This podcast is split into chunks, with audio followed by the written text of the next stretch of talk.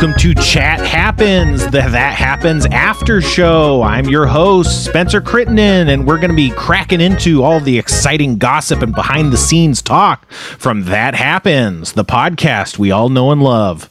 The podcast that was deemed important enough to fucking, uh, you know, have an after show. Who would have thought? Uh, not Kevin, the person who's pictured, and I I don't know if he's muted. He certainly seems to not be talking. He doesn't look like you're muted, but I don't know. What's up, Kevin? It shows you. Or is it is it showing Me? you for you? Yeah, No, I have a no, I'm yellow seeing- box. I'm seeing you. Okay, I just okay, so that's just my glitch. Then I, my yellow box went to you, Kevin, and I'm sorry Oh. uh, for for introducing. But but you know, you're my my sturdy co-host. I think of you as a sturdy guy. I don't Sturdy. know if that Okay. tracks with you. But what what did you think about this week's episode? You know, it's it's time for the the post show. You know, the breakdown. The the what are your picks and pans? I mean, I I feel like this is going to go down in history as one of our most iconic episodes. You know, like one day in the future, when like historians are going through famous podcasts of the past, this is going to be the one they show clips from. Yeah, I love you know trauma dumping on Ryan Ridley. I love talking about the moon and uh, Minecraft. You know, it was it was great. But that's enough of pretending the podcast is a different premise. Um, I'm I'm Spencer. Uh, I said that already, but now we're resetting. You know what? Why don't you hit us with the theme again, Kevin? Okay.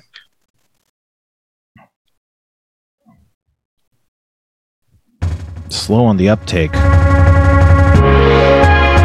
Kevin's out of sorts, you guys.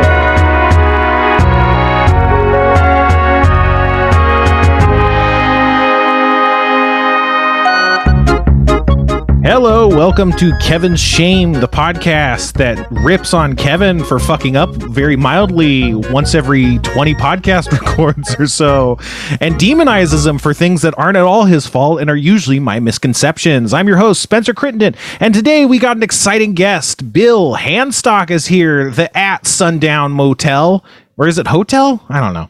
Uh, Hotel. writer, writer, writer for other stuff. Sporto, you're a, you're a big sporto. Is that is that is that true?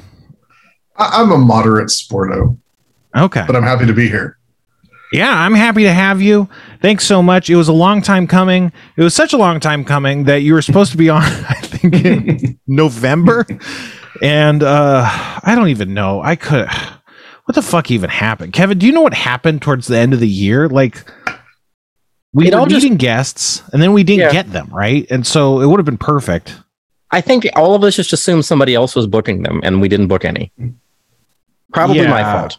No. Well, Yeah. that's the theme of the show is it was your fault. So yes, I will let you take the fall for that.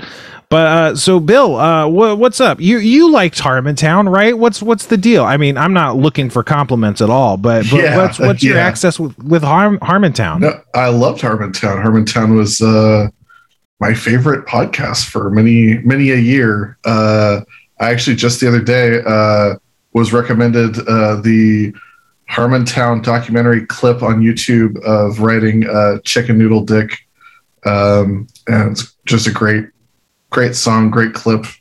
Um, every time I eat Pringles, I think of you. So, um, yeah, no, it's it. Uh, Harmontown, amazing. HarmonQuest, amazing.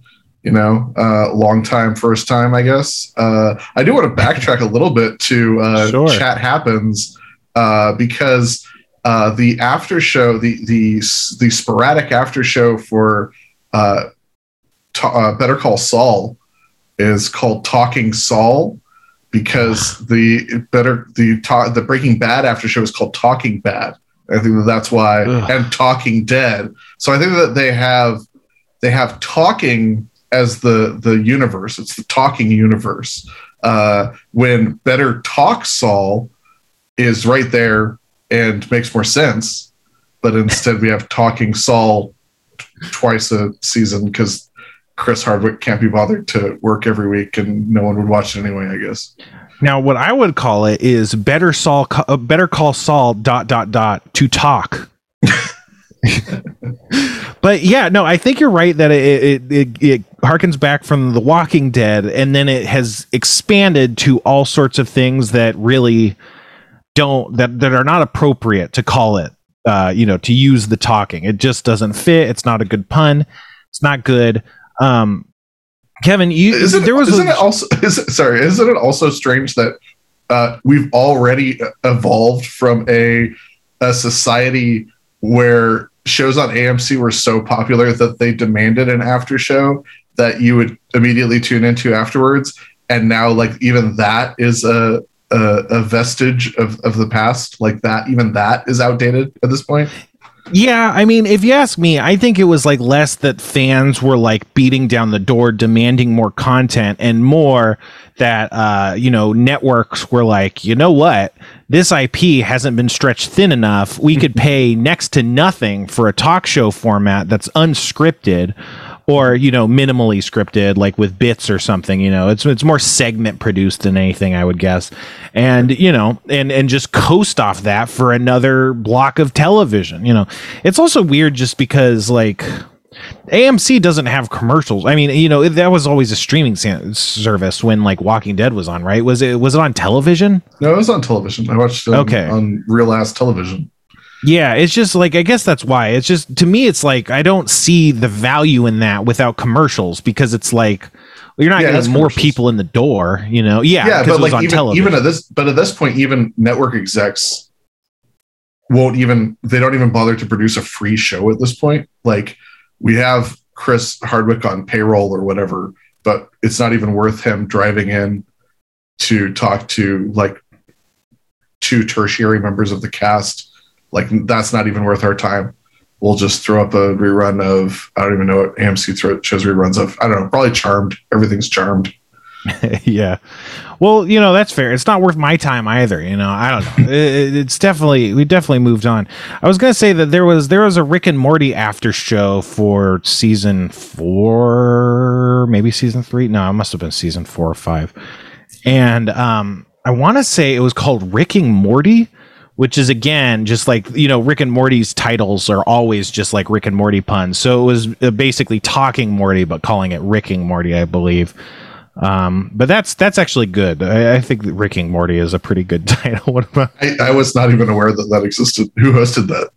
uh I think Sam J hosted it, but I don't know if she hosted the whole thing or she just hosted some episodes. I think they might have switched hosts at some point. I can't remember. I, I was not involved. I just remember all the fervor and everyone, the buzz of activity of everyone freaking out, trying to book and and and like Steve. I want to say that Steve Levy, like I don't know. This was about the time of the fall of the castle, you know, when the castle was a public venue for a very short period of time and then it got shut down. I think like it was originally supposed to take place at the castle and then Steve had to like really scramble and like book other other venues and really do a lot of stuff really fast to kind of make sure it worked. And it was just a, a nightmare headache for everyone uh, who cared. But that did not include me because I'm sure I was doing something else. Um, but yeah. Yeah, that you- had do you want me our Harmontown's uh, Zach McKeever on sound and Chris Boroff, who was the Harmontown director, who did cameras for all that. So yeah, it was sort of a Harmontown. Yeah, Rick so you Morty know it was fucking it was bullshit. they had to uh, really call in all the favors to even get that off the ground. But uh, are there any more good questions about Harmon content that you'd like to be asked about? Bill? Uh, no, well, I mean, I, I could. I mean, if I still had a podcast, I'd have you on it to just ask you Harmontown questions. But Hell yeah! Um, well, you have you've had podcasts. I've done some cursory research, and it looked like you were doing podcasts, but I didn't actually pull anything up. What, what were your podcasting exploits? uh, I'm not. I'm not currently doing podcasts. I did a podcast that was on uh, Progressive Boink for several years, um, and then I was doing various uh, pro wrestling podcasts for various sites that I was working for, and most recently, I had a podcast with a couple of friends where we went chronologically through the music of the Insane Clown Posse. Um, and we managed to get through all three Joker's cards. It started before I had a child and finished after I had a child. Uh, and I took a good amount of time off uh, in, in, in between there, but uh, that's called uh, the that's called the Dim Carnival. Uh, if anyone ever wants to listen to about uh, listen to uh, three woke three woke white guys talk about uh, Insane Clown Posse for hundred plus episodes. if it's going to be three white guys, you got to hope they're woke. You know, I guess you could Yeah. go in the other direction and be like three really hard right wing white guys, but that's a whole different kind of like theme, you know, like it really changes the math. there are some there are some less woke insane clown posse podcasts out there, uh, as you might imagine, but um, n- none. The, the ones that are, are are offering critiques tend to be more on the uh, leftist uh, side of things. What's the overall balance for ICP fans? Like, you know, how how many are left versus right versus none of the above? They're pretty much all uh, at least like centrist to left leaning because uh, like although there's a lot of like really gross like misogynistic stuff uh, in the early uh, ICP days, uh, they, their their stance has always been fuck bigots, fuck the Confederate flag, fuck racists. Um, that's like been their like mo since day one. So like that that attitude doesn't tend to like attract a ton of MAGA dudes. Uh, the MAGA, uh, like the MAGA juggalos, tend to be more fans of like Twiztid and like um, ICP related acts than uh, Insane Clown Posse themselves. Yeah. Well, what do you think? You know, you listened to all of it. Well, what you got? You, would you were you a fan? Were you kind of like, I guess this is better than I expected? Like, what'd you go in with it uh, with, and what'd you come out with? Oh well, all of us were like big fans. Like, um, like my one of my that's like basically like my two best friends and I uh, doing the podcast. But like one of one of my friends uh, was the first person who ever played Insane Clown Posse for me, and like 98 99 somewhere in there um, played me a tape of uh, great Milenko and uh, like we were just laughing our asses off. So like ever since then like i've been listening to i was listening to insane clown posse like from the late 90s on. Um, and my other friend who's on the podcast he was tuned into them much earlier than that. So like we were all big fans um, stretching back to the 90s um, and then like we sort of like like most people who listened to ICP in that era, like stopped listening to them for a long period of time, and then like sort of became uh, adults and like and or middle aged, and got to a point where we're like, you know what, I I still enjoy a good amount of that music, but we we wanted to sort of revisit it and be like, let's let's examine why we liked it then, why we like or dislike a lot of it now. Um, that was just we, it was it started as an excuse for us to just keep talking to each other because we live in different places but um uh, and it like sort of continued to be that. But uh, in between we we did a lot of uh, re- reflection and self-examination and uh, really talked a lot more about uh, insane clown posse than uh, you you you could probably imagine that people would and and uh, as i continue to do to this very second Sure. You know, I mean, it's it's podcasting is something that follows you. You know, you mm-hmm. touch people's hearts and and their minds and their memories. That's what the sequel to It Follows should be: is is uh, people just unable to stop podcasting. yeah,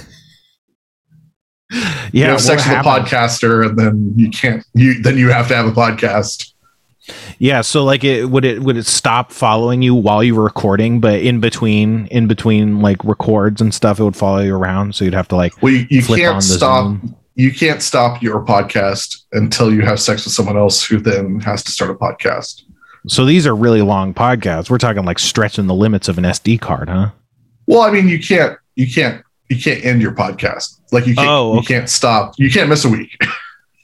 you can't miss a week, so it has to be weekly. Okay, yeah, I was like, but you know, there's like monthly podcasts and podcasts that say they're still alive and they keep the fucking name, so you can't use their name, but it's not like they ever fucking make new episodes, you know. So yeah, I, I think that's a fair trade off. You can't miss a week, uh, otherwise you're just done. Um, so let's let's go back. Whoa, tell me about young Bill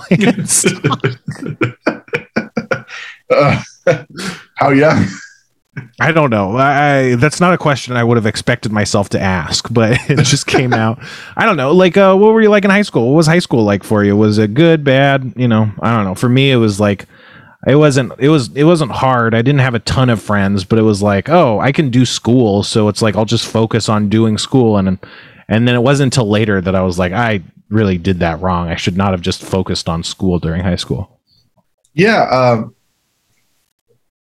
I think I have a I think I have a, a non-common experience, or maybe I have the most common experience. I don't actually know. Uh, I don't have any perspective on this, but uh, for me, high school was uh, I I didn't peak in high school or anything, but high school was like great for the most part. Like especially like junior senior year, uh, I was voted class clown in my senior year. Um, I was like really popular. Like uh, like uh, there was a guy like I like I was popular to the point where like I didn't realize how popular I was like at the time. But then like the year after I graduated, I was in uh I was in like Walmart in my hometown and a guy who had gotten drafted out of high school by the St. Louis Cardinals who opted to go to uh opted to go to Berkeley instead and eventually ended up playing for the Yankees and won a ring with the Giants and stuff. Like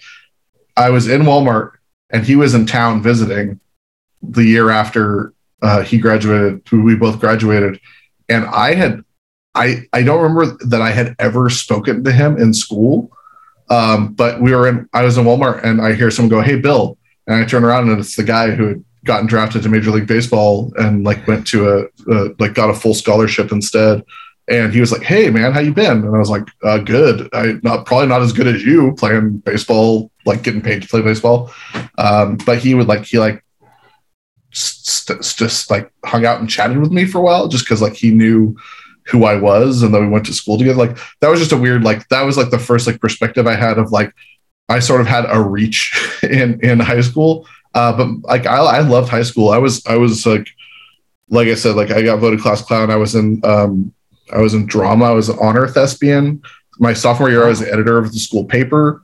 Um, but like I was, I had a good time. Uh, I, I like like like I, I helped my drama team put on like an SNL night at school, and uh, where we just did SNL sketches, and then we did a Monty Python night at school that like was so popular that we had to do like a second one.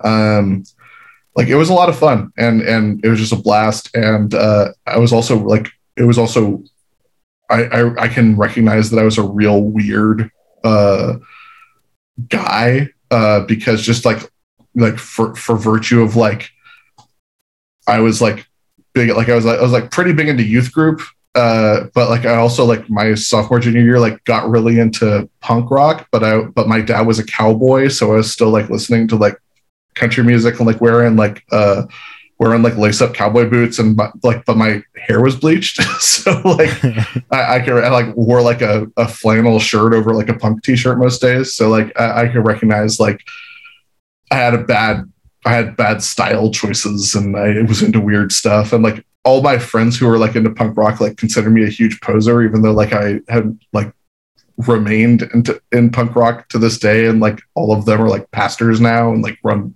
or like run wine bars or whatever like i don't know it's, it's just it's just a it's just interesting like so as long long-winded way of saying like i i i've always been a weirdo and i had a good time in high school.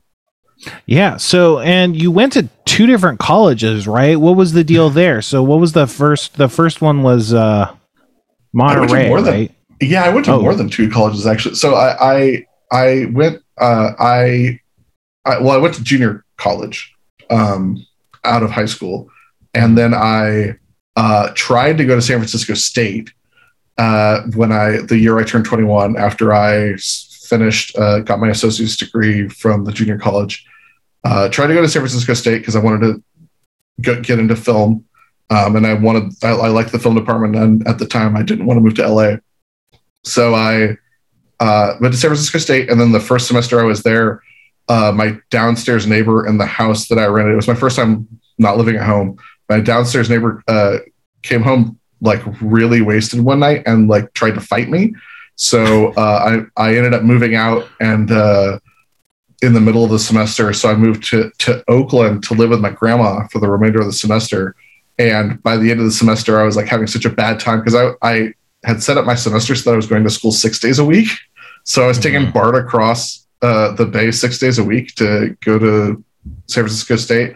And by the end of the semester, I was like, I'm just so tired of this. Uh, so I I asked uh, San Francisco State if I could uh, take the uh, take the film classes that were offered at, at Cal State Monterey Bay, which was close enough to where my dad lived for me to just like drive to Monterey and drive back home to Salinas to uh, to to still to go back to living at home and go to go to college. And I took it to the to the head of the the cinema department at San Francisco State, and I was like, "Here's Cal State Monterey Bay's uh, like film department. It was a combo film, television, and radio uh, department. And at the time, at the time, uh, the school was not accredited yet because it was such a, a, new school, Cal State Monterey Bay. And I and the the the, the department was called uh, teledramatic arts and technology. It wasn't even called like film or radio or video. So I, I took the catalog to the guy, the, the head of the cinema department at San Francisco State, and I was like, "Are there any classes that I could take here that would be good at San Francisco? Like, could I go there for a semester and then transfer back here? And would you recognize any of these courses?" And he looked at the catalog and he's like, "None of these courses are real classes." It's like none of this makes any sense to me. But I guess if you took this one and this one, yeah, we'd take you back. So I transferred to Cal State Monterey Bay with the intent to just go there for a semester, and then I just ended up staying at Cal State Monterey Bay for until I got my bachelor's degree, and then uh, I lived my life for many years until I was uh, unemployed uh, for nearly two straight years, and then I decided to go back and get my master's degree with the idea that I would uh, go into teaching since there were no other uh, foreseeable careers coming my way.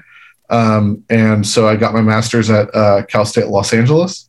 And uh, while I was doing the like within six months of me starting getting my master's degree, I accidentally started a sports writing career. Uh, and so uh, it ended up being a, a, a, terrible decision to go to uh, get my master's degree because I had put myself through my bachelor's. Like I had paid for myself to go to college uh, to get my bachelor's, and then I ended up having to take out loans to get my master's, and so now I'm in like a, a bunch of student loan debt, as is most of the country. So, uh, really, really bad decision on my part. But you know, um, you, we none of us believe we're making bad decisions at the time we're making them. So, yeah, and also they try to convince you it's like the best decision you can be making and it's an investment and all this stuff. It's just like, hey, it's important for us to trap you into a predatory loan. You know, mm-hmm. I, I, don't know how much I've ranted about this, but college didn't used to have what they call the course shopping mar- uh, cart model, which was yeah. kind of like this capitalism sized version of education they i mean it's not like all bad but generally it's like oh if you wanted to do this if you wanted this degree here's all the classes you need to take and it was already scheduled you know. It wasn't like oh there's these ones on sundays and these ones on tuesdays. You just had to go when they were there and that mm-hmm. allowed it to be like cheaper because it required the teachers to be there less time and stuff. And also it just wasn't as broad. But as they converted it to the core shopping cart model it's like oh no you buy the classes. These are classes you're putting in the shopping cart you know. And you can make your own schedule. And that just kind of turned it into like let's just sell as many units as possible and then that obviously fed into the like the scholarship thing where the more scholarships they give like the higher they can charge for admissions. It's this kind of knock-on effect that drove costs up a lot and it just it, it got really bad. But after a while then the course shopping cart model made it so like uh, education isn't very uh, what do you call it like uh, standardized you know it's like this class isn't the same as this other class and you can take this class. And so it's like you could get through a, a some like a whole you know degree without like taking the same stuff as other people. And so then the instruction kind of like waned because it had to be more modularized. It wasn't like oh this is part of this curriculum. It's just here's this block that we're selling you know. It's all a big mess. And then you know those and then they got to sell all these fucking also like my sister's like six years older than me and like I, I watched things go from like when my sister graduated, like it was it was a push of like, you know, you're not gonna you're not gonna be able to get a very good job if you don't go to college. You're sort of to be limited. Um, and then by the time I got my bachelor's degree, it was like you have to go to college or you're not going to get a job. And now it's like even even more that. And I, the my my biggest takeaway from uh, getting my master's is like um, the difference between when I was in school, like it, it, felt like the time between my bachelor's and master's, like I mean, it didn't it didn't just feel like that. Like you become you become a human being between like after you like are the age of getting your bachelor's degree, and uh, and it's just, it was just really funny to like for me to be in my like mid to late thirties uh, in in school with all these like just out of high school people when I was like doing TA stuff and like and also like just you know like very early 20s people in in the master's program. And like I'm like just talking to teachers and like answering questions and having conversations and dialogue with them and like everyone else is like just too afraid to like do anything in class. So like it, it just seemed like i was cheating uh yeah. because like it's like you get life experience. But like most of the people i was in classes with like hadn't had jobs yet you know? So it was like i i just like understood like what it meant to like live a life. And i i highly rec- recommend uh uh whatever country you have to live in to like be in a situation where like you can uh take take schooling at your at your convenience and your leisure uh and not uh going into school when you have to because you're forced to Yeah, like I think to me, like part of my theory on adulthood is adulthood's when you realize you can wield adulthood. You know, like when you're a kid, you feel like the world's just happening to you. And then at some point you start like yelling at someone or you yell at a kid or you square up or something. And then it's like, oh, people can just do whatever you know and then there's not real like societal consequences for most forms of assholery. And like i think that's kind of unlocking like adulthood. And from there it's like oh i can actually shape a lot more of what's happening around me. And so yeah i think that would kind of uh, put you at advantage especially like in a school setting. I went to you know a community college. I got an aa not a real degree.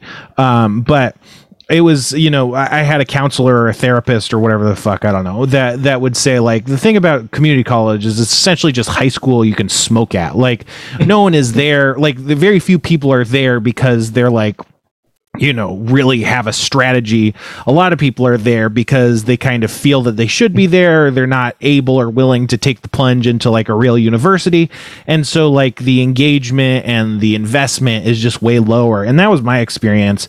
I took a biology class where, uh, a kid made a kid, I will say. Yeah, I don't know how old we were, but I think he was older than me at the time, but made fun of me for accurately being able to answer the question, What is an invertebrate? Something that I easily knew in second grade. yeah um, and um, I took a philosophy class where the guy would talk, but everyone would just talk to each other louder than the guy was talking and he wouldn't he would occasionally say like hey come on now but like mostly he would just go on and i'd be like i literally cannot hear what you are saying you know and then um and also i took like a, a, a I don't know, like an anatomy and sexuality class. This is the thing. I took some throwaway classes where like all they did was like watch movies, and I would be like, "What the fuck?"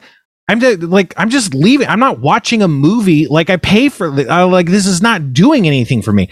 And like that that got me marked as like problematic that I don't want to just watch movies like in school. I never really like mov- movies. I have ADD. I like movies more now, but like the idea of watching a movie, not only was it like this isn't learning anything, it's also just like this is not fun or interesting to me like it might be for other people.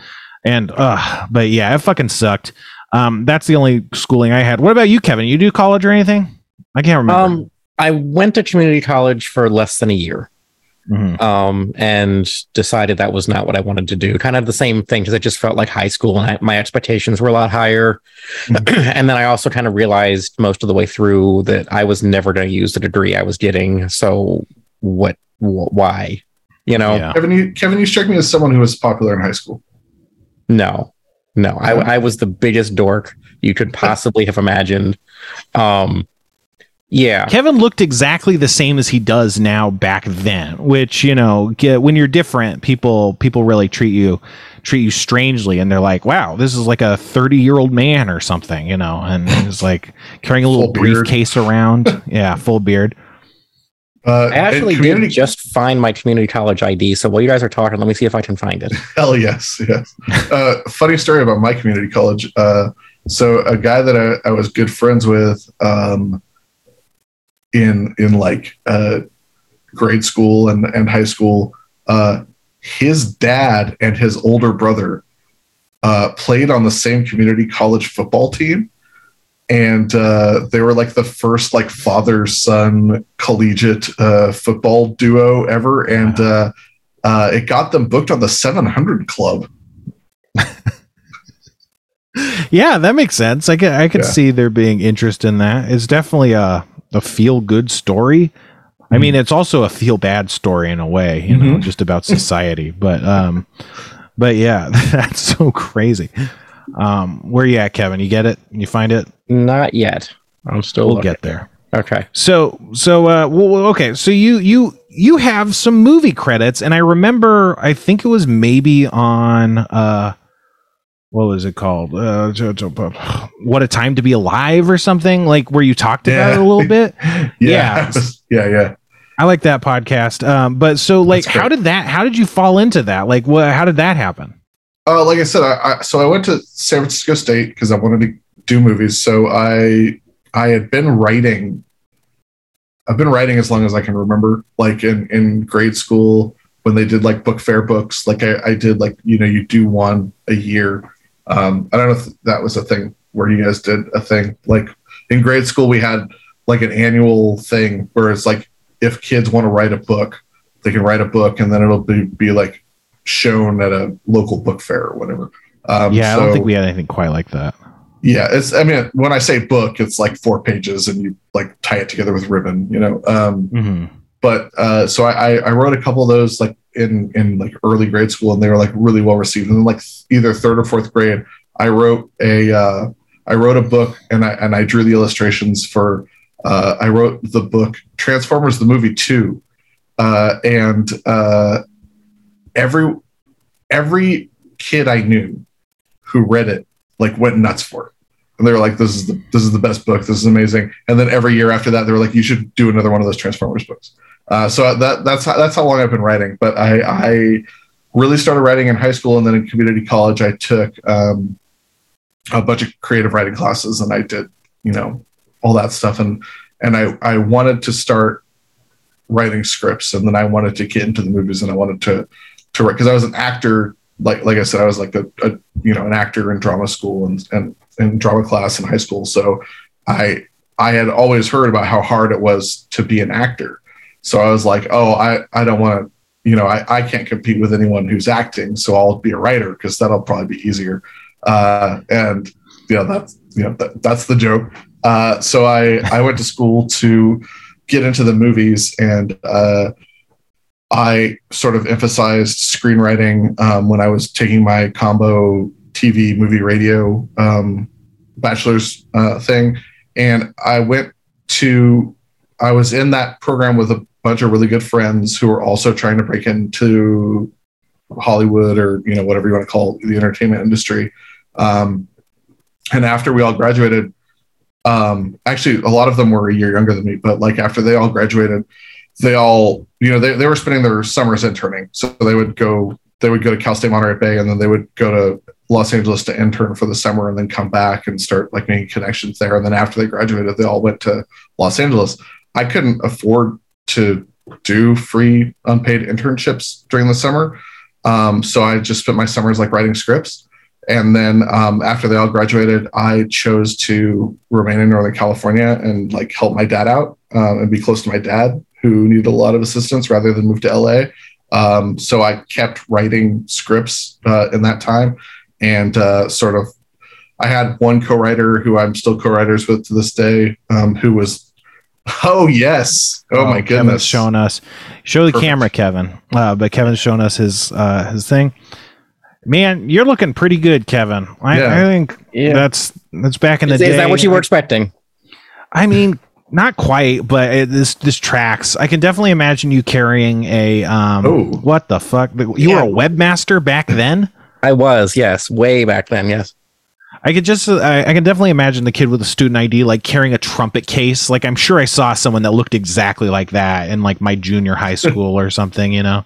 So you were Um, the webmaster for the official Mortal Kombat 4 website? Yes, I was.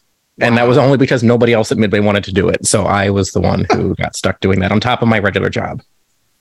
That's Wow. really fantastic. And What who a was claim to fame.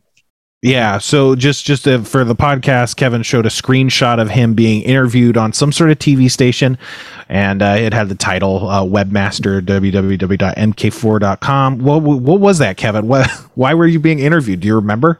Um, it was Iron for the re- indicated it was a Mortal Kombat television station. Yeah, it was Yeah. for the release of Mortal Kombat 4 when it came out. We did, you know, I worked at Midway during the release of that, and we did this big road tour. And I'm not really sure why, but like we we got these like U-Haul trucks and painted the Mortal Kombat logo on the side of them, and then drove arcade games around to arcades around the country to let people play it for like five minutes. That's awesome. So that was you had a job in that picture then, huh? Yes, yes. I, I I had the website that told you where to go to play the game. Okay. Yeah, yeah. That's so crazy. But you work for Midway at the time? Yes. And what was your job at Midway? It was running. It was just being a webmaster, or was it that was uh one of your side duties? Um, that's side duty. Like at that point, I was a game designer slash programmer.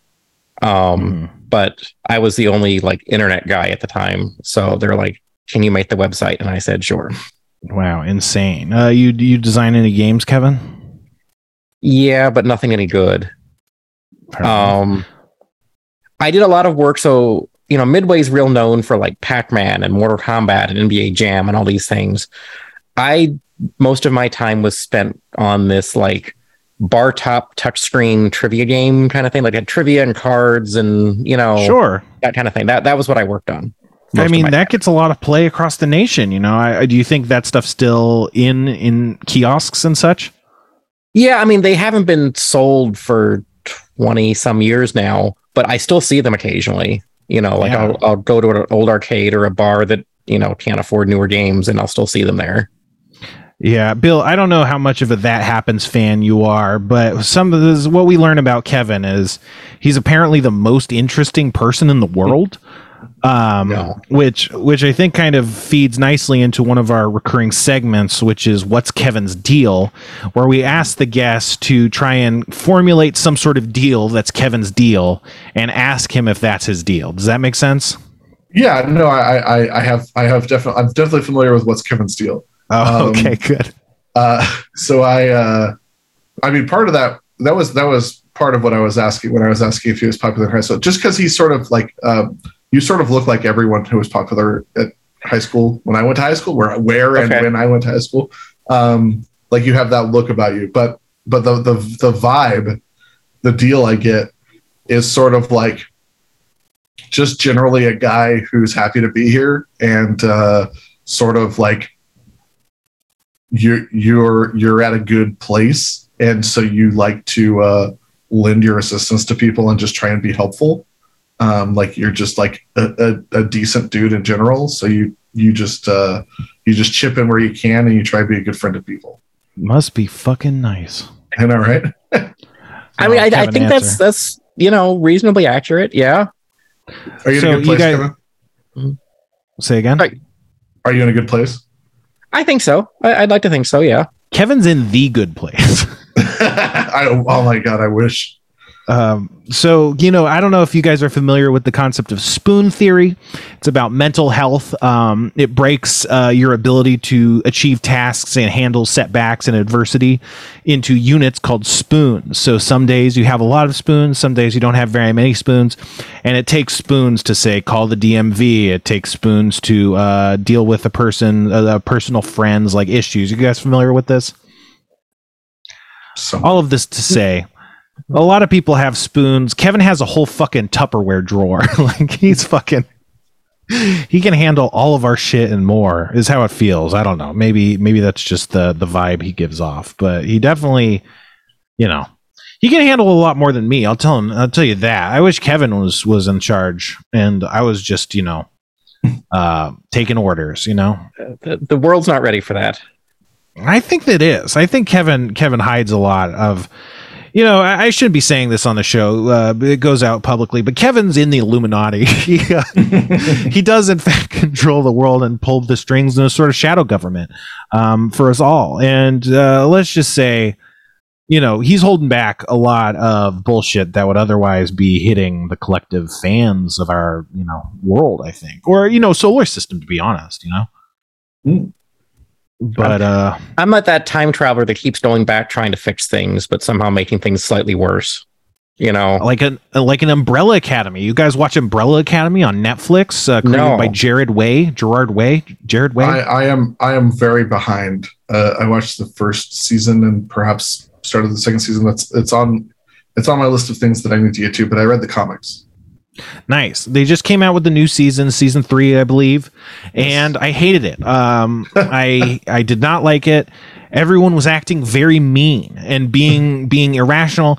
It felt like um, it felt like the characters were just acting like they were acting because that would create the conflict that the show was running on, you know, rather than it really making sense or following naturally from their character motivations or grief or trauma and stuff. And it was just like that the whole season. And it's like, I mean, it doesn't go well. It's supposed to be kind of like an all is lost kind of moment sort of thing. It's supposed to be like, oh, this is really bad. And it's like, yeah, it is really bad. And also, you deserve this. You guys suck. Like, this should be happening to you. You know, it, it just, yeah, it really, I don't know. I really liked the first two seasons and the third season. It had interesting stuff in it. I just did not, I was just like, I was out because it's like, you guys are pieces of shit. I hope you all die, you know. Um, but yeah, that don't don't you know not to get too spoilery or anything but yeah that, that was my general vibe. And i talked to someone else who watched it and that was kind of their their vibe too. I mean you know there's stuff to like in it i'm glad i watched it. I don't know. You know the thing about i don't know.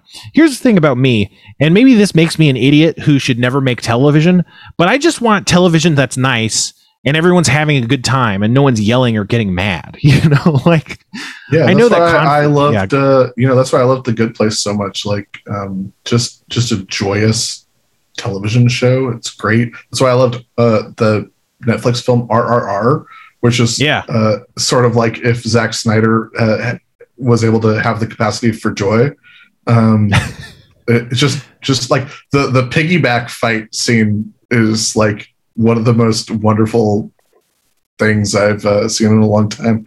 Uh, just like yeah, just joyousness. Like even like the like the Ted Danson Mr. Mayor show. Like just like I I, I appreciate stuff like that. That where it's like it's not it's not necessarily punching up or punching down, and it's not necessarily like trying to do anything like revolutionary or anything like uber clever. It's just something that's like where it's like people sort of like trying their best and being like relatively decent to each other. Like Ab- Abbott Elementary, you know, that's another one um, that where it's like just people like that are like more or less enjoying each other and not being too shitty to each other and like just like making earnest attempts to like do okay. Like that. That's that's the sort of stuff that that I that I enjoy.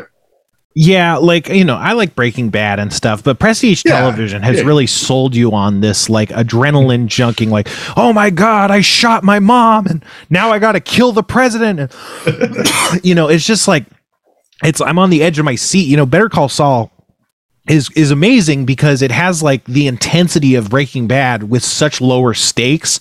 Like I'm just as like white knuckling the whole way through that show, but it's like all that matters is this like guy's gonna go to jail or he's not even gonna be killed because like I've seen Breaking Bad, you know. But like uh it's just it's so tense and it's like I like that, but I can't I just I don't know. Yeah, no, I, into I love I love that too. It just yeah, like you gotta you gotta you gotta temper you gotta temper stuff. It can't always be so bleak. Like even like like Peacemaker is like a lot of really grim shit, but it's like I mean a lot of it, you know, John Cena does some extremely heavy lifting in that show, but like a, a lot of it is just like you can you can tell how much fun the people who are making it are having, and that goes a long way. Like there's some extremely funny shit in that show that makes me like really jazzed to watch it.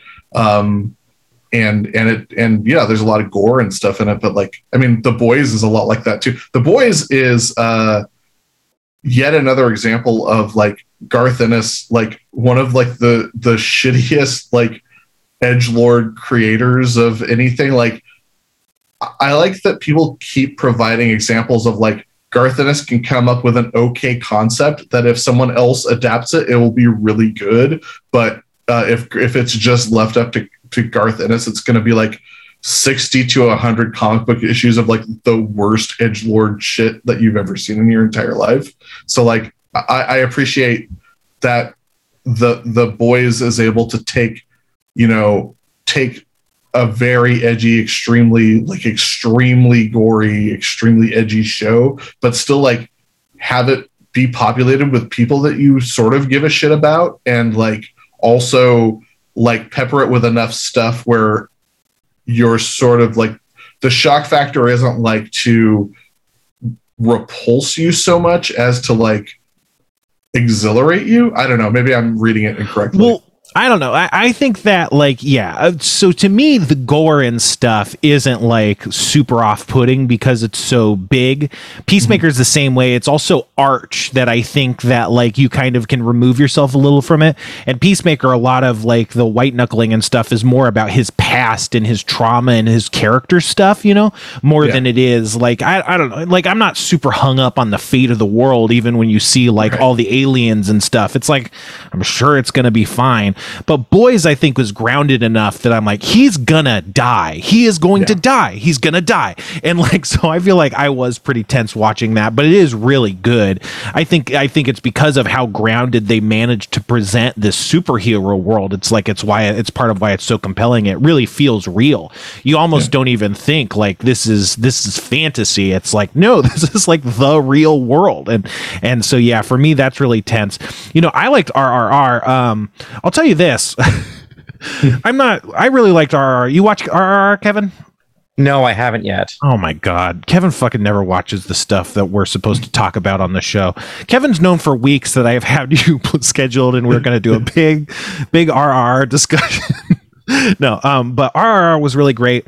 But I'll tell you this: I don't know. This is this is more on me. Um, I because I you know you you know the conventions of Bollywood kind of like arch Bollywood action and stuff. Like literally, like a guy will jump over a bridge and then he'll punch a semi truck and send it to the moon or something. You know, I think RRR was like pretty grounded. Like I think the the the opening sequence with the with the mob fight and then the tiger fight and then um I think the I even think when he released all the animals and stuff that felt pretty grounded to me. And then like uh the medicine stuff was obviously kind of ridiculous, but at the same time it's like you buy it, it's fine, you know. Um but everything else I was like this is straight. Like you could release this movie somewhere else and it wouldn't get eye- eyebrows or anything. And I was like I was kind of expecting it to be crazier or like, you know, but really intense. And so in that sense that was a bit of a letdown to me, but I was enjoying like I was having a blast the whole time through. Uh, It was just like there was just something that was hard for me to put my finger on and I think that's what it was. But even Yeah, saying that makes long- me sound negative. long- yeah, there's long stretches of that movie where it's like nothing really like insane is happening. Um, it's and I great that though. It's I- all good stuff. Yeah, I think that you're right that um, it's a little bit more to- toned down than you would generally expect from a Bollywood or Tollywood um, film of this of this nature. And but I think that it's possible that the reason why it's a little bit toned down is because the two main characters uh, in the in the movie are like real historical people. Oh yeah. yeah, so it's uh, like the, like these are like it's ba- like the the two main characters are like were like real revolutionaries uh, in the like uh, uh, 1900s to 1920s to 1940s, um, and I like the the the writer director apparently like was looking at like the the lives of the two people and like how they overlapped and how they shared common goals and was like what if there was a movie where these two like real historical figures who are heroes to like the indian people what if they had met and become good friends? Uh, which I, I think is like a good like fanfic. Uh, but i think that you know it's like it's possible that that's why it's a little bit more grounded than Oh, it must be a 100% Yeah. Yeah, I had no idea. I mean, at the end they do the dance number and they're like invoking like the historical figures, and then you're seeing them on the background and stuff. And I'm like, yeah oh, like I wonder what history am I completely missing because it's obviously not nothing. But I just figured, you know, this was a real revolution or something, and then they like fi- like like fictionalized it. But yeah, I had no idea that they were real people. So yeah, of course they would want to at least, you know, you you can make it arch and make a guy fight a tiger and stuff, uh, or you know, out out strength the tiger.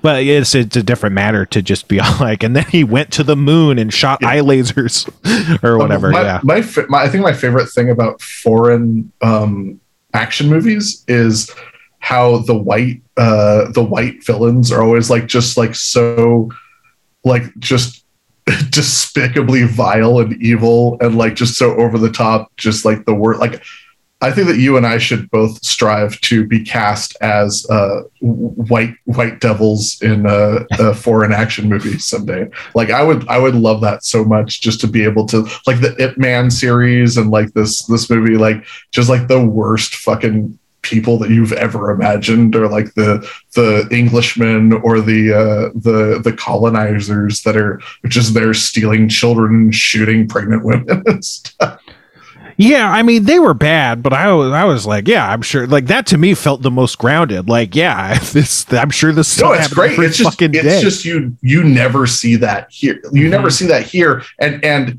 even when it's like even when it's a movie that's like made by like white Americans or like white like UK people, where like uh a, a person of color or like a non-white entity is like the villain. They're never like the devil, but like anytime there's a white villain in a foreign action film, they are like the like they're it's like just straight up Lucifer, like just the worst. Like and and and I just appreciate that, like that you don't have to pull the punches because like there's no way to oppress white people, so you could just go ahead and like really lean into like uh, these people should all be dead.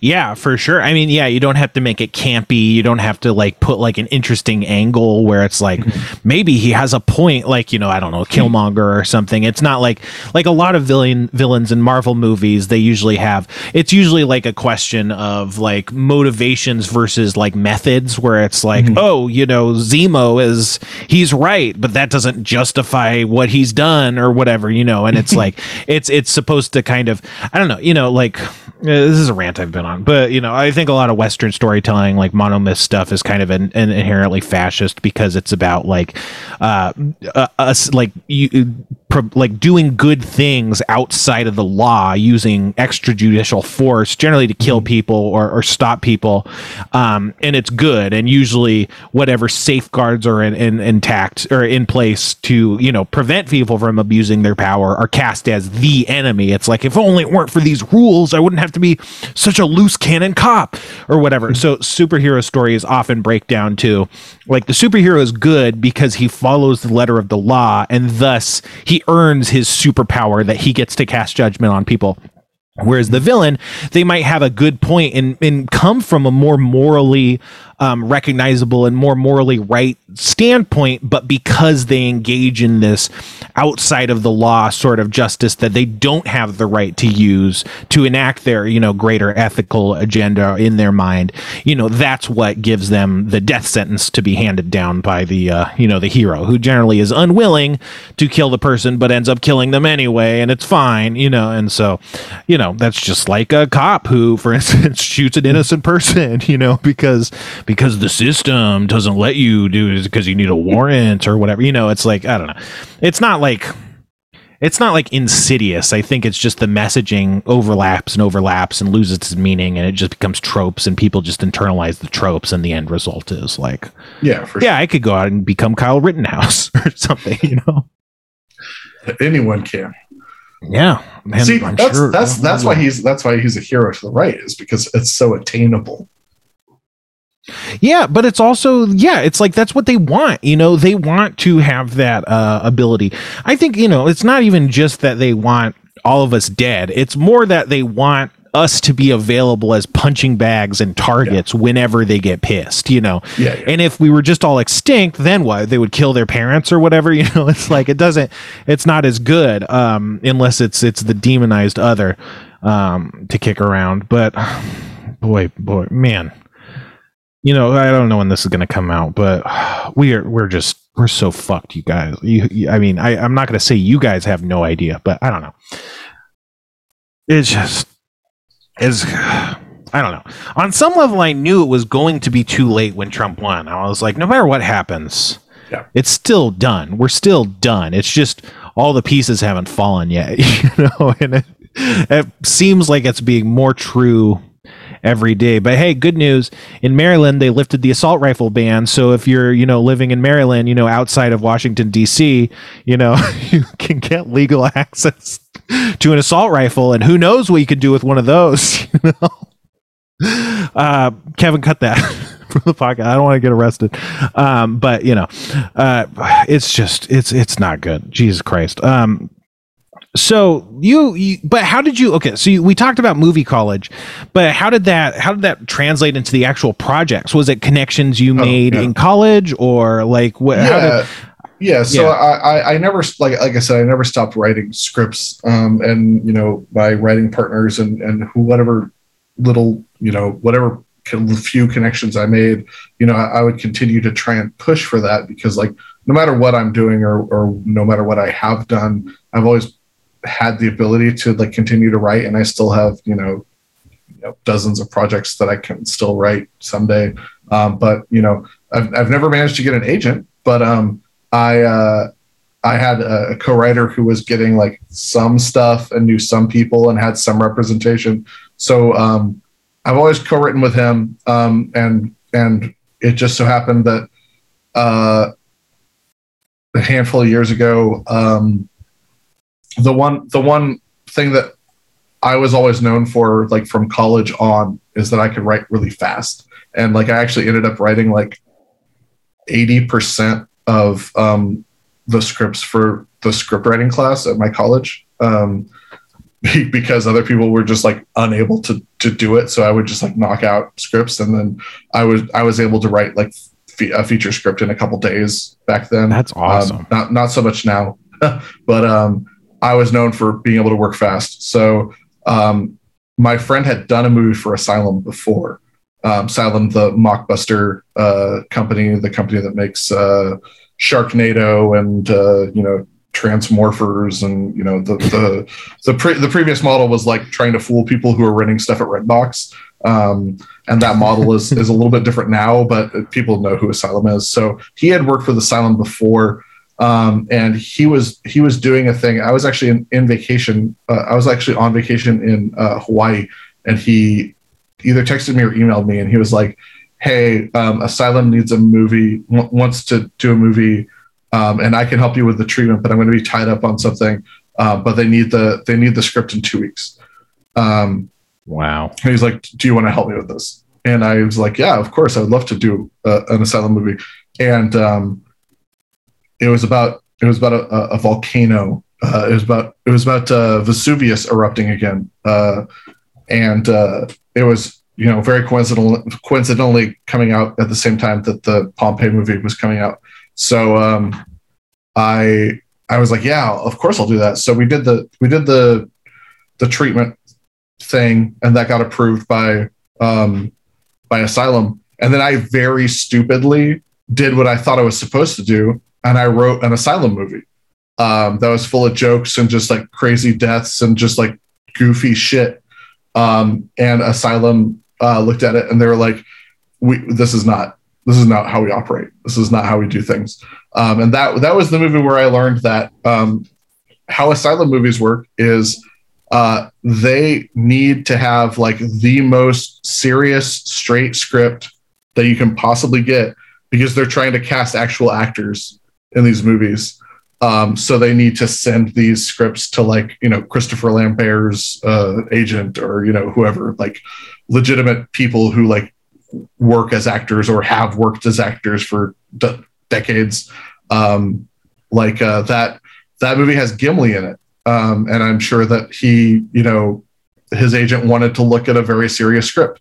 So the way asylum movies work is they get a, a completely on the level script uh, to cast people, and then once the movie's in production, that's when the asylum of it all happens because they will fuck everything up, or like through sheer ineptitude or on purpose, or they'll just let uh, they'll just let a an actor just do whatever the fuck he wants on set um, after they've cast him, which is what happened in the case of of, of Gimli, uh, Right. who who was just like chewing every available inch of scenery when I finally saw the movie, and I was like, I didn't I didn't write a word of this. He's just uh, having the time of his life out there.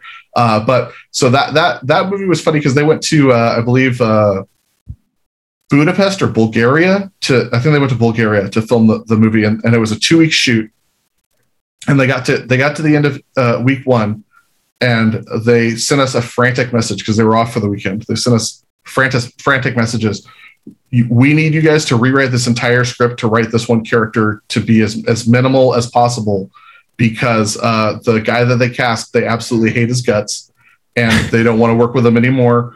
Um, and I was like, well, can I just kill him in an early scene? They're like, we already shot the ending. No, you just he's gonna be there. Just have him not doing anything or saying anything.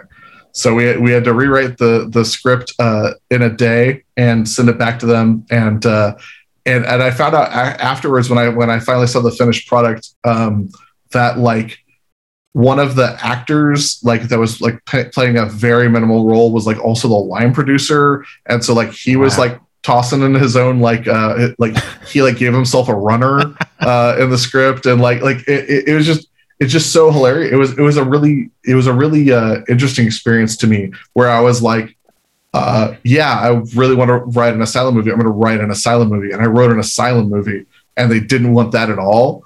And then no we so, want to ruin it ourselves. Yeah so then when i saw like the finished product i was like man I, I can only imagine like how much had to have gone wrong there. Um, so at this point, I've written six or six or seven, five, five or six or seven uh, movies for Asylum, uh, and sadly, they're not a WGA uh, job. So um, pay the pay is the pay is uh, worth it the first couple times, but then you know to, to, diminishing returns, uh, I guess. But uh, it, it, it's it's fun. It's fun experience. Um, at this point, I, I would be more interested in like uh, helping helping shepherd other people towards uh, asylum as I was shepherded towards them. Um, I don't even know if they're really doing a bunch these days, but um, right. yeah, no, it was, just, it was just an interesting experience. And then like uh, from from there, like my co-writer and I kept kept writing stuff, and he did a I, I co-wrote a movie for him um, that uh, had uh, Tom Sizemore in um, that came out a couple years ago. Uh, I think you can find it on some streaming services. Uh, I don't remember what it. I don't I honestly don't remember what it's called now. It was called Blue Line the whole time we were writing it and and uh, put it out. But it's on my IMDb. You can find out what it, what, what it's called now. But uh, there's like stuff you can find on streaming services. Like you can find that first movie I wrote, or uh, there's there's there's a few of the asylum movies that I've written that I've never actually seen. So. Um, uh, that, but, once but, you once yeah. you see it the first time, I'm sure it's like, yeah. I mean, I'm sure something's going to happen, and I, I have yeah. no relation to it anymore. I, have heard really bad things about one of the movies I wrote for them called Alien Predator, right? Um, which came out when the Predator came out. The the I, can't remember anyone's name right now. Uh, Tim Black, what's the guy's name? The, right, right, the director of the last one, the guy who wrote uh, Iron Man three and the Lethal Weapon movies. Um, mm. Shane Black. Shane Black is his Shane name. Black. Um, he the the last Predator movie that he directed. That was that that was Alien Predator was designed to come out at the same time as that one. So that's, that's, that's like I used to work at Borders, and there was movies on the shelf that were clearly supposed to trick like old people or yes. whatever, and so yes. like we had Ratatoing, which is like like this yeah. really cheesy, poorly done 3D movie. And um, I don't know, you know, there's some people with good sense of humor, so we would like get all those movies and put them on like staff picks and stuff, just because it was like people need to see this, you know. Um, Did I, you ever I see wish the I, Red Letter Media where they forced Patton Oswalt to watch Ratatoing? No, no, I, I oh, have never even good. heard of that. That's uh, awesome. Red Letter Media, the guys who do like uh, Best of the Worst, and uh, they did a they did a one where where Patton Oswalt was guesting on. They were doing like Plinko with bad movies or Spin the Wheel with bad movies or whatever, and then they they rigged it so that Ratatoing would come up while he was there. That's awesome. Yeah, I you know I don't know. I don't know if I want to try and write. I, I have tried to write and I can't. Screenplays are just so specifically like not my wheelhouse, it, and I don't really have a good foundation. I've read books and stuff, but I don't know. Maybe if I went to school or something, I'd have more of a baseline to go off of. But I just feel so hopeless. Like I'll, I'll try to do something and then it just will be like, uh, just like I'll try to shit it out and then I'll look at it and it's like. I can't use any of this. I have to start completely from square one i get really self-defeating and stuff is it's really it's really hard. And i don't know just like I hate conflict. I've spent a lot of my young life trying to think of ways, just using like just idling my brain, just being like, oh, if this situation comes up, maybe I'll handle it like this. Like, just like I hate conflict. I'm always trying to get out of conflict. It makes me uncomfortable to like imagine conflict, which is a lot of what like, you know, trying to come up with, uh, trying to break a story is. And it just, yeah. it just sucks. Like, I, I still kind of on, on some level maybe entertain the idea of trying to like push harder in that direction, but I like, I don't even have like like even like a first draft like TV show pilot or something that I could show anyone. It's it's a real shame. I, I mean, the, Well- the- your ability to write fast sounds like a really true gift. I mean, it, it- like I got a toddler now, so it's not as fast as it once Sure. was. But I, in a pinch, I can do it. Well, you know what? I, uh, uh what I will say is that I've I've worked with a lot of co-writers in the past where the co-writer has like come up with the idea, and I've written the script. So See, like, that's what I need, man. I need Yeah. another person I can work with, like that can actually, like, I have a lot of good ideas. You know, I, I I'm good at I'm good at feedback and stuff. I'm I'm I'm developing a thing where, or, or you know, maybe we'll be developing. Sounds like it's a more sure thing than it is. It's basically like a glorified pilot writing session, essentially. Sure. But you know, I think everybody that I'm working with generally likes my feedback and my opinions and stuff. And often, you know, mm-hmm. when we get feedback from the network and stuff, it's like shit I was saying, you know. Um, so that makes me feel pretty good or bad, depending on you know how smart the network is. But uh, you know, I don't know. I, I feel like I have good ideas, and then I can I can come up with. I just like actually getting it into a passable form. I don't know. It just escapes me. I'm really bad at it. But you know what I'm good at, Bill? Is talking about soda. Um, and boy, howdy, it is a Baja summer, the second Baja summer. Uh, last year was a Baja summer. They they debuted two new flavors, and this this year they've done the same. Although we've heard uh, Bill showing it off, um, showing off the goods, baby. I, we've heard tell that there's actually a secret flavor, a secret Baja flavor that you can only get through if you win a contest, uh, and you enter the contest through. Um, uh, entering the bottle cap codes that are on the underside of the bottle cap. So if you aren't going to enter the contest, Bill, I will ask that you send me pictures of the bottle cap. yeah, no, I'll, I'll send them to you for sure. Because I really do want to win this contest. I really want to taste this flavor of Baja. I think Kevin might be trying to avail himself of back channels to kind of I- get us some I am- nepotism soda. I, I'm offended on your behalf that um, you are not a Mountain Dew ambassador, as Dan was once a Ketel One ambassador. Uh, I'm I'm offended for you. Yeah, I know that every two bit podcaster like says, "Oh, we mentioned Dyson vacuum cleaners, so why don't they give us a free advertising contract or something?" You know, and they get really too big for their britches. But I swear to God, I have moved units of Mountain Dew through this podcast. Like I really have. I I think at the very least. And you know, when I was on Harmontown, they sent me um some some Mountain Dew Reserve, like Black Label, I think they called it. It was like a special kind of like uh, high end kind of Mountain Dew, but the package they sent me a nice bottle eh, or a nice nice bottles or cans maybe and then these nice shot gla- or drinking glasses and then these nice frozen not frozen ice metal ice cubes that you know that you don't they're reusable ice cubes mm-hmm. but they were packaged in a bad way so that the rocks the the ice ice cubes were inside the glasses loose Oof. Oh, and no. so in transit, they shattered the glasses, and then the oh. glass shards punctured the bottle or cans. And so it was just this sticky, rotting, kind of smelling sour mess by the time it got to me. And I think I might have like tweeted about it, like, haha, this is so funny. Or or I didn't because I was ashamed, or maybe I did like an Instagram story or something. I don't know. But like I didn't like post about it like an influencer would. And so I, I I don't know if they like just like or if I did, it was like, isn't this silly? And I wasn't like this sucks. I I was like, you know, I really appreciate the gesture if I did, you know, because I knew that it was a very kind thing that they were doing. But uh, since then, I don't think they've really sent me anything, and I, I feel bad about it. I don't think it was my fault at all. I still feel bad about it though. Um, but it's it's a shame. I, I I really they really ought to be sending me this stuff. Uh, you know, uh, Kevin Kevin's been picking up the slack by I don't you know Kevin's the king of the internet, and um, you know he's been using his powers of evil. Yeah, Kevin's uh, showing uh Typhoon, Preview. We're right? not going to do this tonight, I don't think, but we've got uh, the unreleased Mountain Dew Typhoon here. Yeah, well, it's it was released in 2010, part of the DEWmocracy 2.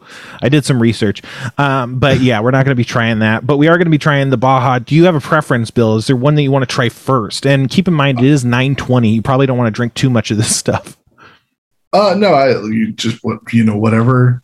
I, I defer to the master on this one. All right, let's go with the mango, mango jam. You guys got your mango jam. Who wants to to to smell first? Kevin's got it. You want to do the smell test, Kevin? Sure. Okay, cracking it open now. Oh, it's it's strongly mango. Like I would have Mhm. instantly guessed this is mango. Almost like yeah, mango creamsicle a little bit s- smell to it though. Do, do, it's a bit do sharp, that? sour. Yeah. You know, like mango. I don't think of as super tart, but uh, it is tart. It has tartness. I would say. Yeah, it's it, it definitely smells like a mango drink. I don't know if I, I'm sensing any Mountain Dew Hmm. Notes yet, but it, it Not me. smells mango. What about you, Bill? You get That's- anything? Yeah, that's a that's a that's a lot of that's a lot of fruit smell. Yeah. It's very it, it it's very evocative of fruit in a way that many fruit uh, flavored like a Fanta doesn't smell like this. Like you can sort of like when you smell it, you can sort of taste the the the back of the throat uh, uh, mango or or you know uh, The aromatics. The, the fruit in your mouth. I also like this guy, um, this little like uh, octopus, octopus man, pirate octopus. He's like a pirate. Yeah, he looks like he's probably a friend of the major Um, melon. The other bottle's got like a, uh pineapple uh, deep sea diver. Um, Oh, that guy kicks ass. Holy Yeah. shit. I like Yeah. that guy better for sure. that but they're both are great. Yeah. yeah, I want, I want, I want some lore like the uh, the the soggies from Cap'n Crunch. You know, Yeah. what's, this, what's nerds. these guys' story? Yeah, exactly. Nerds, the candy, uh, released D and D modules, like adventure Oh. modules for one-on-one shit. D and D campaigns. Very strange and interesting. Very cool. Amazing. I sign off on them. We played one a little bit uh, one time with my friend Abby, and I would definitely be down to write some D and D Mountain Dew lore with these characters. Does the uh, is the D and D adventure different depending on which side you look at the book? um I think well how it works is there's seven different ones that you unlock in order and then if you get all seven then they give you a, a mega one and they're all like the colors of the rainbow I think or the colors of the different nerds or something. It's also I don't know. Like that. it was pretty crazy. It's it's very very silly but you know I don't know. It's it's crazy. Uh, who wants to go first? Uh, Bill you go first. I'll do the do. do that. Do you do. That's nice. I like it. It's um, it, it doesn't taste as strong as it smells. I would say, um, but it also might be because um, this is this has warmed to a, a bit cooler than room temperature while we've been podcasting. But yeah I've Um, noticed that I was surprised actually I feel like a lot of times it'll stay cooler than it did I don't know well, it's been very hot. it's been very yeah hot. that's that's true yeah um you want to go kevin Yeah, sure. Let me give this a try. kevin's giving it a try I actually, I honestly like that a lot though. Yeah, it's it's really mangoey, very fresh, very. It doesn't taste as artificially as I thought it was going to. Yeah, Spencer's based on how trying it it too. smelled. Yeah, based on how it smelled, I would have expected it to be much sugary, like much more flavorful. But I like that it isn't. yeah, yeah, it, ma- it maintains a lot of tartness just kind of like the smell it has some syrupiness um it's 280 calories which is i think a bit on the higher end of mountain dew um but yeah it's not over you know mango this mango flavor at least is pretty authentic you know like strawberry flavor doesn't taste like Mhm. real strawberries banana etc even watermelon doesn't taste like real watermelon but this does taste like a real pure kind of classic mango flavor um which is which is great. It's kind of low key it's like a i think it's like a an, uh, it's like you know it's it's nice for a tropical drink. It's like it's kind of sip sip worthy you know like you can Yeah. you can nurse it for a while yeah, it's it's honestly like um, it's more towards the orange soda end of the spectrum. Um, not just Mhm. just because of the color of orange soda, but it like it it it, it evokes that more closely than it evokes something that's like truly tropical to me. Yeah. I think Mountain Dew does have some kind of orange juice generally in the base recipe, but you generally think of it more as like a lemon lime. But yeah, this to me also maybe has some kind of tangerininess, I would say, this kind of mild, sweeter citrus. Yeah, and I, I am getting a little bit of the like classic Mountain Dew at the very back end of it. Yeah, uh, in these newer flavors, they seem to have less of the dew. Like that's always been the thing. Like Code Red is like, oh, Mhm. it's a shot of red with that Mountain Dew blast, and a lot of the stuff is like that, you know. Um, but but yeah, these these this one is for sure. It's less on the dew spectrum, more on just the fruit spectrum. But now you want to try this uh, this Baja Gold. We are running out of time, but I think Kevin's okay. Hopefully, Okay, so I'm sniffing it here. Yeah, this is very pineapple I mean, it's very similar to the one we just, you know, replaced mango with pineapple, and it's it's very similar. yeah. Um, maybe Yeah, a I little bit of other citrus in there too, like a little bit of lemon or I don't know. What what do you? What, oh, Spencer's trying the the real. Trying to snort it. Yeah, Spencer's trying to snort it. I, I What- feel what like this get, is a much more. I feel like this is a much more sedate smell than the last one, and I don't. Again, I don't know how much that owes to the temperature of it, but uh, I also like m- pineapple isn't as strong a smell as mango in general. I think. Yeah, for sure. It's a lot less kind of uh, sticks in the air. I would say the warmer it gets, the more you would expect to smell it. Um, I think so. It's that's interesting, but yeah, it's a lot more muted in the spe- smell. Uh, let's let Kevin go first. You want to go first, Kevin? Sure. Uh, take take a, a draught, a draft. I don't know how you. Anyway, Okay, Kevin's it, thinking. I, I I like this one a lot less than the other one because it, it Mhm. kind of has like a f- cleaner, like a floor cleaner feel to it. Like a it's- Lysol kind of lemon. Yeah, yeah. I, I don't know how to explain it. It's it's not so much that it's unpleasant, but it's just not what I associate with a drink. Like it needs something else to it. Like, uh, yeah. By like a itself, it's, it's not enough of a flavor. I don't think. Yeah. Bill, What do you think, Bill? What do you think? Uh, yeah, um, I, you know, this, the other one tasted closer to how a mango actually tastes, and this tastes a lot closer to how artificial pineapple taste taste. Yeah. Um, what I will say is that I've had these before, which is something I don't always, you know, usually it's my first time with the soda. It kind of changes the way I review it.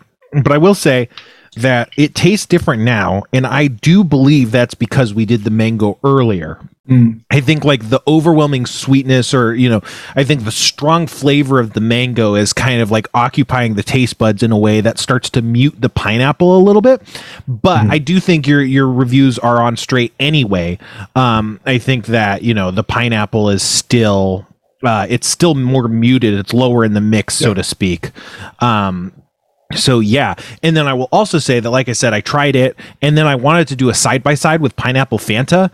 And when I had this, I was like, "This is really good. This is like a solid pineapple soda." And then when I had the Fanta, I was like, "Oh no! Like this is a pineapple soda. It's like this is kind of just like a tier down, like a couple tiers down from what you'd expect from a pineapple soda.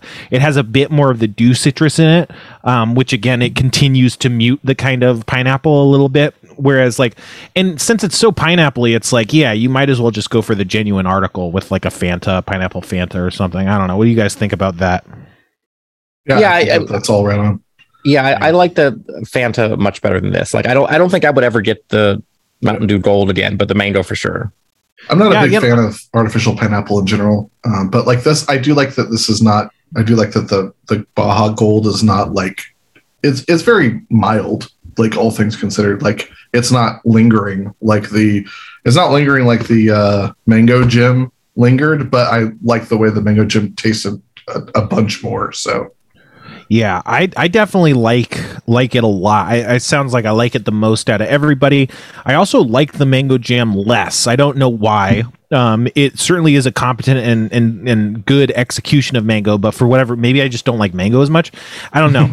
but so like I I would like this a lot in a vacuum, but then after having the pineapple Fanta, it's like no, holy like this is how you do it you know so in that kind of environment i think it's kind of a bummer that it, it doesn't stand on its own so much oh my god bill you play uh you play sonic you ever play sonic uh, yeah, no, I've played Sonic a lot. I don't live Sonic as your as Ryan Ridley said, but I I do I do I do understand what it's like to run out of air while you're underwater in the aquatic zone.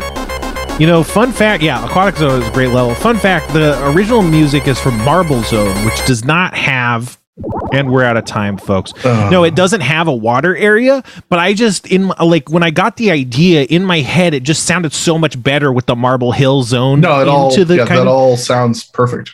yeah, it Like sounded that's a lot so better. evocative. Right. I tried it the other I tried it other ways and it just it didn't hit my ear the same way.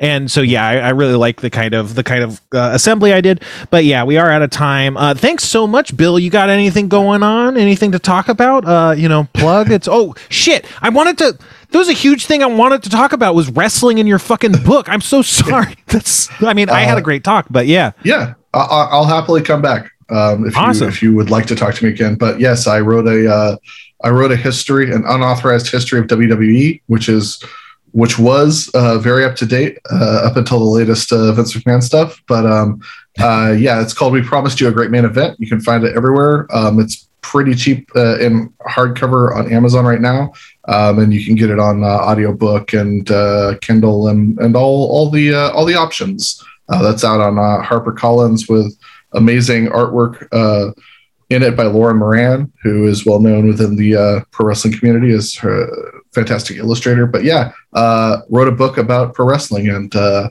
uh I'm happy. I'm very proud of it, and uh, I, I, hope more people will will want to read it. So yeah, awesome. Check yeah, check and then I'm out. on all social at Sundown Motel. Sundown Motel on all the things. But yeah, uh, yeah, I, I do want to actually talk that book. I, I do not like wrestling um, at all. I've, I've, i understand the appeal in the sense that like I, I, get why people like it. I'm not like you know it's fake, right? But I still like it's just not my bag, whatever. But I am very interested in in talking about that. Uh, it is interesting to me. You know, it's just not it's not good. Uh, I'm, I don't like yeah. it. I wish it would yeah, go yeah, away. and, and yeah, yeah, no, I would love to. I would absolutely love to have a conversation about it with you sometime, especially given given how you feel about it. I, I think that we could have a really good conversation about that. Awesome. Um, what about you, Kevin? What's what's coming up next on Trouble Um. So probably what's coming up next, if we're going to insert this into an episode later, is going to be the best channel 101 followed by real life sci-fi with what's I'm sure going to be an amazing guest, and then maybe another found crap, or Come I don't on, know. There's gonna be another found crap. Come on. We'll see. We'll see. Cyberpunk Megazone maybe, but um, we had a found crap last week. Yeah, that's why there's not going to be another one anytime soon. Are you kidding me? Anyway, um, what about me? What about me, Kevin? We got to yeah, monetize the podcast, Kevin. I need more money. I was telling Kevin I need more money. Uh, it's not your guys' fault if you're listening to it. It's not your fault. I don't know. It is. Give Spencer any, money, everybody. Sign up for. There's any artists who want to, uh, like, I don't know, make merch for me. I'm sure we could work something out. Uh, because we gotta we gotta get on that merch train, baby. You know, Spencer waifu pillows, uh, that happens t-shirts, etc. We could we could go crazy. I think. Who knows? Uh, but yeah, yeah. Give me money. Um, uh, yeah not going to go into specifics on this episode uh, other than fr- twitch.tv slash frank cowley someone else's twitch stream ch- stream. Check that out. We play d&d on tuesdays sometimes. Um, but yeah uh, we like to end the episode the same way every time. So as always i will close with our you know weekly bible reading. Jesus wept